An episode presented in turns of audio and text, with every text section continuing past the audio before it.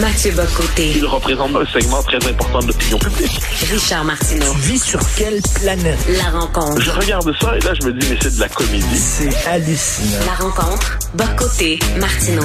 Écoute, Mathieu, tu veux me parler de la tuerie de Crépole en France? C'est quoi ça? Ah ben, je devine que si la tuerie avait eu un autre visage, on en aurait entendu parler. Alors, je te résume. Crépole, un petit village français, 500 personnes environ. Il y a un bal, un bal populaire. À la française, on dirait presque une chanson de Sardou. Donc, un bal populaire dans la nuit de samedi à dimanche. Quand, soudain, une bande arrive et euh, une bande armée de couteaux et force la sécurité. Il y avait un gardien de sécurité et, et décide arrive sur le mode on veut euh, non pas sur le mode du trouble fête, on s'entend, mais tout simplement on veut être capable de casser ce qui se passe ici. Et là, un jeune va mourir, Thomas, il s'appelle, poignardé. Euh, un autre va se faire trancher euh, les doigts. Plusieurs vont se faire agresser au couteau. Il va avoir plusieurs blessés. Et là, quand on lit sur les événements, quand on regarde ce qui s'est passé, eh bien, ce que disaient les, euh, les, les poignardeurs, c'est on va aller planter du blanc. On va aller planter des blancs. Puis on dit sale guerre. Guerre, c'est un mot, pour, c'est le, le, mot codé pour dire blanc. Donc, on est devant une agression qui relève du racisme anti-blanc le plus primaire, le plus élémentaire. Donc, avec cette idée, euh, l'esprit de on, une expédition programmée. Hein, C'était noté, c'est pas seulement des gens qui sont rassemblés au hasard. Ah Mais... tiens, il y a des gens qu'on peut poignarder. Ben, je, je termine juste là-dessus. Donc, et là, la, la France ne parle que de ça depuis lundi, mais qu'est-ce qui se passe au même moment? Le traitement médiatique de la chose est présenté ainsi. On a d'abord dit dans les médias que c'était une rixe. Une rixe, c'est quand des gens se tapent dessus les uns les autres. C'est pas quand une gang arrive avec des couteaux pour poignarder ceux qui sont en train de faire la fête, premier élément. Ensuite, on a dit c'est un fait divers. Un fait divers. Donc, faut pas réfléchir à ça. Quand on dit un fait divers, c'est la manière de nommer une réalité pour expliquer au même moment qu'on ne doit pas réfléchir à ce qui se passe là-dedans. Puis au troisième moment, on a expliqué que finalement, tout ça, c'était, là, je cite BFM TV, qui est une chaîne d'Info en France, que c'était du pain béni pour l'extrême droite. Donc, le véritable danger là-dedans, c'est pas ceux qui euh, poignardent, qui tuent un jeune homme, c'est pas ceux qui tranchent des doigts, c'est pas ceux qui poignardent et massacrent dans les circonstances, c'est le danger de l'extrême droite. Et là, aujourd'hui, il y a une marche blanche, donc une marche des, des proches de la, de la victime pour témoigner de leur deuil, de leur douleur dans l'espace public. Et là, tout le discours médiatique, c'était pas de récupération, pas de récupération. Ce qu'ils appellent la récupération, c'est justement ne pas voir dans cet événement seulement un fait divers et réfléchir à la portée politique et sociologique de cette séquence, de ce raid, de cette opération commando, où, je le redis en un dernier mot, on a quand même dit, on va euh, planter, donc poignarder des blancs. Mais ça, bon. apparemment, c'est pas une nouvelle intéressante. Bon, je te demanderai pas habituellement euh, quelle est la race des gens qui ont agressé, mais là, ça fait partie de la nouvelle. Si on a voulu agresser des blancs, j'imagine qu'ils n'étaient pas blancs. Alors, ce qui est intéressant, c'est que là, on est, je te dis, moi, je, regarde ça en direct et ça me révolte. Donc, quand on s'intéresse à l'identité des personnes qui se sont livrées à un tel crime, eh bien, on n'en parle pas du tout dans les médias. Zéro. C'est une espèce de grave. Donc, comment on sait? Bon, on sait qu'il venait des cités pas très loin. Euh, des cités qui étaient marquées, bon, on, on en connaît le profil.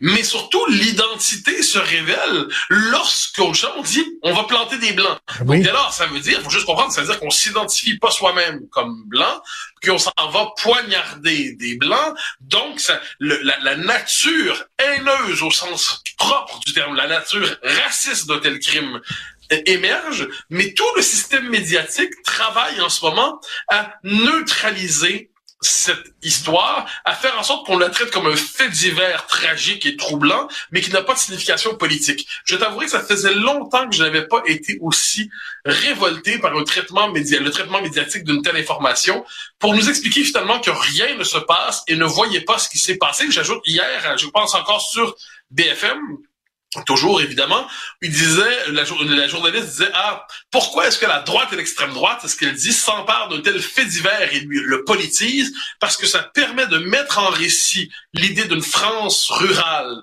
traditionnelle, et de l'autre côté une France des cités, des banlieues, et la, la France des cités, des banlieues, finalement, agresserait d'une manière ou de l'autre la France euh, plus traditionnelle. Elle dit non, il y a toujours eu de tels conflits, il y a toujours eu de tels rixes, il y a toujours eu de telles batailles. Rien de nouveau, circuler, il n'y a rien à voir. C'est absolument Mais... fascinant. En même temps, écoute, euh, moi je relis ça ce qu'on dit euh, euh, dans les universités, les blancs sont responsables de tout. Tous les maux de la planète, ce sont les blancs. Le colonialisme des blancs, le racisme des blancs. À un moment donné, ce discours-là qui est martelé sans cesse, euh, dire, ça m'étonnerait pas qu'il y aurait des, gens comme ça en disant, ben ils sont si méchants que ça, les blancs. Allons à la chasse aux blancs. Ça doit peser dans le calcul général des événements, mais ce que je vois surtout là-dedans, parce que j'ai pas l'impression que c'est non plus des lumières, tu sais, j'ai pas l'impression que c'est des étudiants de maîtrise fanatisés qui se sont présentés avec des couteaux euh, dans, dans ce village.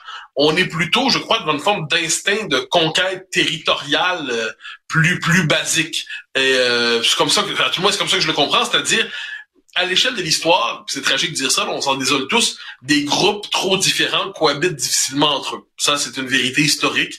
Euh, c'est pas pour rien qu'il y a des, plusieurs pays, c'est pas pour rien qu'il y a des frontières qui se créent. Et là, qu'est-ce qu'on voit ici? C'est que dans un même territoire, qui s'appelle la France, et certaines régions en France, il y a des groupes différents qui cohabitent, puis l'un d'entre eux, quand on arrive avec l'idée d'un esprit de conquête, hein, c'est-à-dire on va aller planter des blancs, on va aller les poignarder, eh ben là, moi, je vois là-dedans quelque chose de presque pré-idéologique, même si l'idéologie dont tu parles doit peser là-dedans, euh, j'y vois quelque chose comme une espèce d'instinct, une délinquance d'agression primaire. J'ajoute une chose. Imagine si tout ce que je t'ai raconté, ça c'était, je te le présente autrement. T'as un village de 500 personnes, il y a une fête familiale euh, ou arabe ou musulmane Mhm. pour célébrer tel événement. Puis là, t'as 15 ou- ou 20 néo-nazis qui se présentent avec des couteaux en disant on s'en va planter des arabes, on s'en va planter de l'arabe.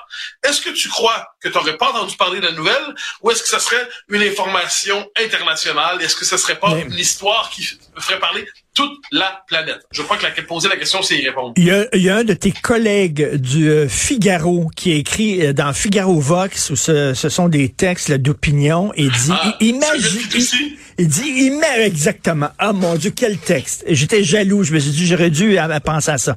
Il dit, imaginez que si on s'indignait autant contre l'extrême gauche qu'on s'indigne contre l'extrême droite.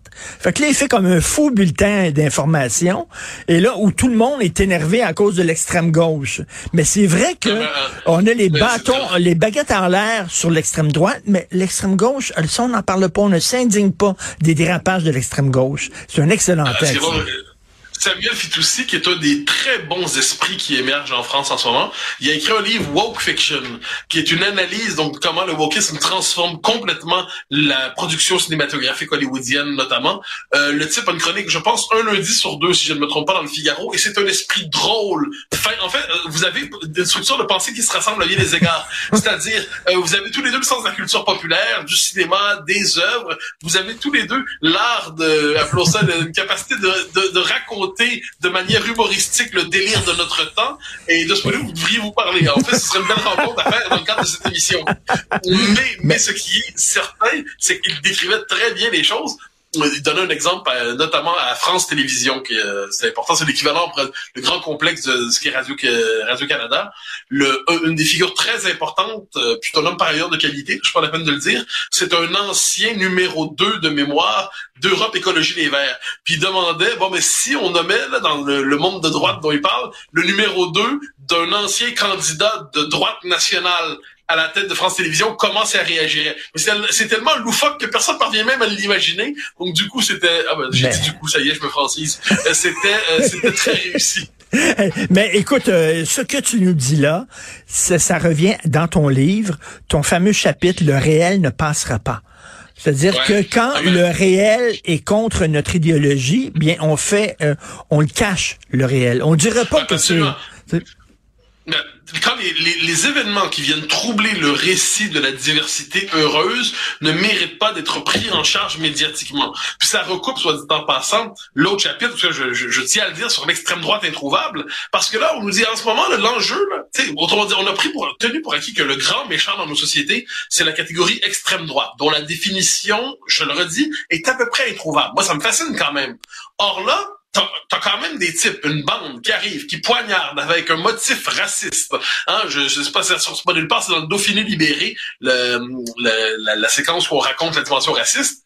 Et ça intéresse personne. Ça intéresse personne. Donc on voit que le réel n'intéresse pas. Non, passera, le réel ne passera pas. Et si le réel contredit le récit dominant, ben, on va le laisser de côté tout simplement. Puis on va même fustiger ceux qui nomment la réalité des choses.